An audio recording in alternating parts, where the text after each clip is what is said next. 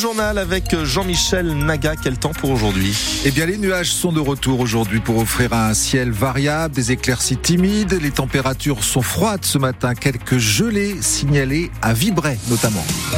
François Fillon devant la Cour de cassation ce matin. C'est l'ultime recours judiciaire pour l'ancien Premier ministre sartois condamné euh, par la Cour d'appel de Paris il y a deux ans à quatre ans de prison dont un ferme, 375 000 euros d'amende. On parle bien sûr de l'affaire des emplois fictifs de son épouse, Pénélope, l'affaire Pénélope Gate.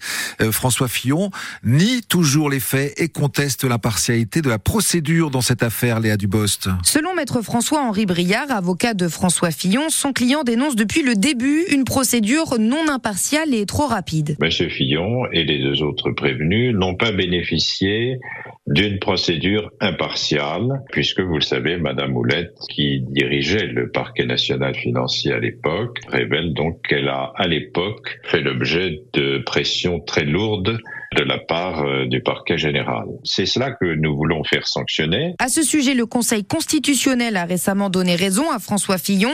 Il peut donc désormais évoquer la nullité de la procédure conduite à son encontre. Si la Cour de cassation suit les arguments de Maître Briard, il y aura alors un troisième procès. Si la Cour de cassation prononce une cassation totale, comme nous lui demandons, alors effectivement, ensuite, euh, tout pourra être à nouveau discuté devant une Cour d'appel qui sera autrement composé, donc avec des magistrats différents, et ce sera en effet euh, un troisième euh, procès Fillon. En revanche, si la Cour de cassation confirme les infractions et les peines prononcées par la Cour d'appel de Paris, les condamnations de François Fillon, de sa femme Pénélope et de l'ancien maire de Sablé, Marc Joulot, deviendront définitives. Et l'audience débute à 10h ce matin. Précision à lire sur francebleu.fr et sur votre appli ici.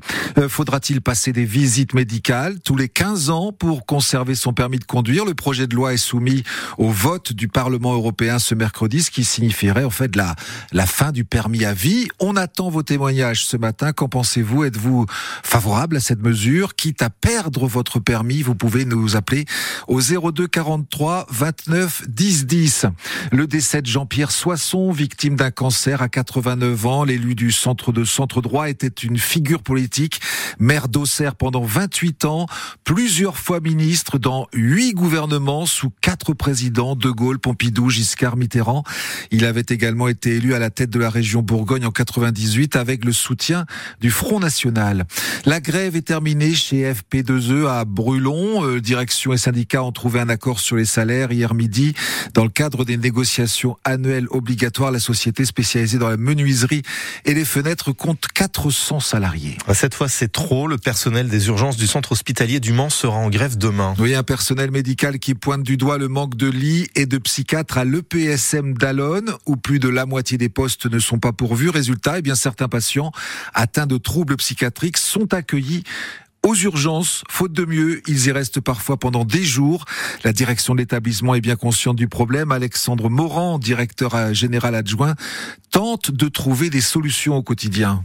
On est euh, dans un travail euh, de collaboration avec nos, partenaires. On, a proposé par exemple à l'EPSM de euh, leur céder des locaux en proximité immédiate du service des urgences pour qu'ils puissent développer des lits d'hospitalisation. Mais aujourd'hui, ces solutions ne sont pas suffisantes. Il y a un manque de psychiatres sur sur le PSM d'Alonne. On travaille aussi pour avoir un, un soutien de la région. On a déjà un soutien, mais on souhaiterait pouvoir avoir euh, un soutien encore euh, plus important parce que la situation est évidemment euh, très préoccupante. On est aujourd'hui sur une période de crise. La solution, elle est vraiment sur le fait d'avoir un nombre de lits et de possibilités d'accueil de ces patients plus importants sur le territoire sartois et peut-être sur tout le territoire régional avec le, le soutien des collègues des autres établissements. Alexandre Morand, le directeur général adjoint du centre hospitalier du Mans, a noté que cette grève demain n'aura pas d'impact sur la prise en charge aux urgences qui restent ouvertes 24 heures sur 24.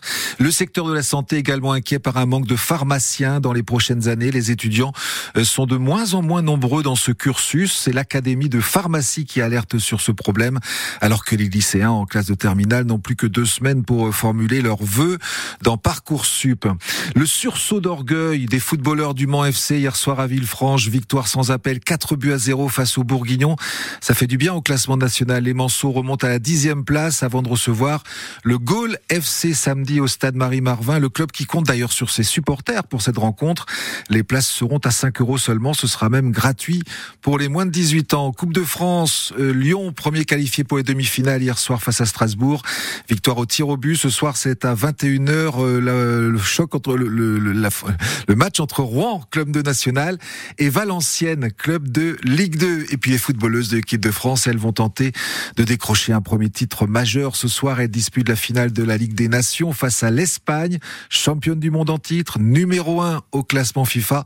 Ça sera difficile, mais pas impossible. Coup d'envoi 19h à Séville. Alors, on n'a pas de pluie aujourd'hui? Non. Normalement. Peut-être en fin de journée, non? Peut-être en fin de journée. Si vraiment il tombe quelques gouttes, elles seront très très